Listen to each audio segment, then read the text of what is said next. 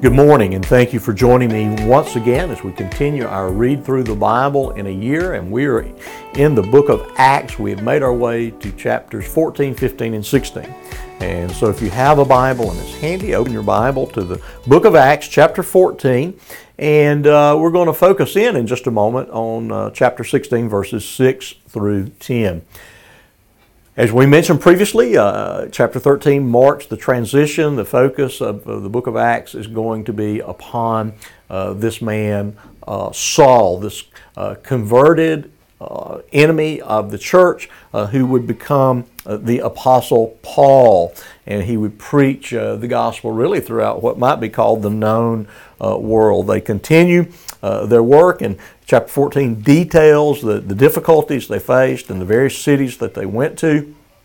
Chapter 15 tells us about uh, a, a, gathering that's referred to as the uh, Jerusalem Council. The apostles get together, the Paul, Paul meets with them, and uh, they begin to discuss how it is that the church uh, uh, that can be uh, can peacefully coexist when it is made up of both Jew and Gentile, coming from uh, different religious experiences, different cultural expectations, and so they outline uh, how uh, the Gentiles and the Jews are to uh, treat and respond and act uh, together to form this one cohesive thing, namely the Jewish Gentile church. chapter 16 tells us about Timothy joining uh, Paul and, and Silas, and uh, we're going to talk in a minute about what is often referred to as the Macedonian call and the uh, first converts uh, on the continent of Europe, uh, namely uh, Lydia and the Philippian jailer. And again, Luke notes God's sovereign operation in the heart of Lydia, in that we're told that God opened her heart for her to believe the gospel.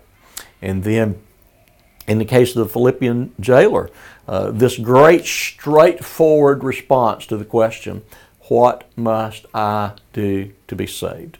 And the straightforward answer is believe in the Lord Jesus Christ and you will be saved.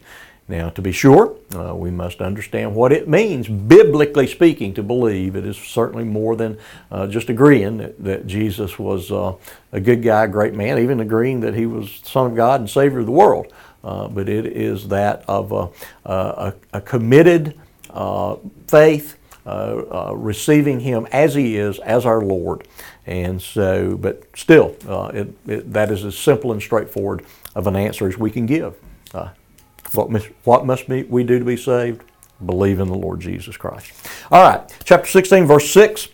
And they went through the region of Phrygia and Galatia, and having been forbidden by the Holy Spirit to speak the word in Asia, and when they came up to Mysia, they attempted to go into Bithynia, but the Spirit of Jesus did not allow them.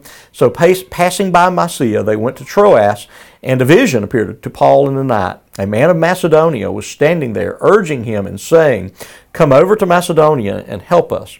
And when Paul had seen the vision, immediately we sought to go into Macedonia, concluding that God had called us to preach the gospel to them. Years ago, I heard uh, Dean Timothy George, the founding dean of Beeson Divinity School, which is where I attended seminary, uh, make the comment uh, regarding the importance of this. Paul's plan was to take the gospel into Asia.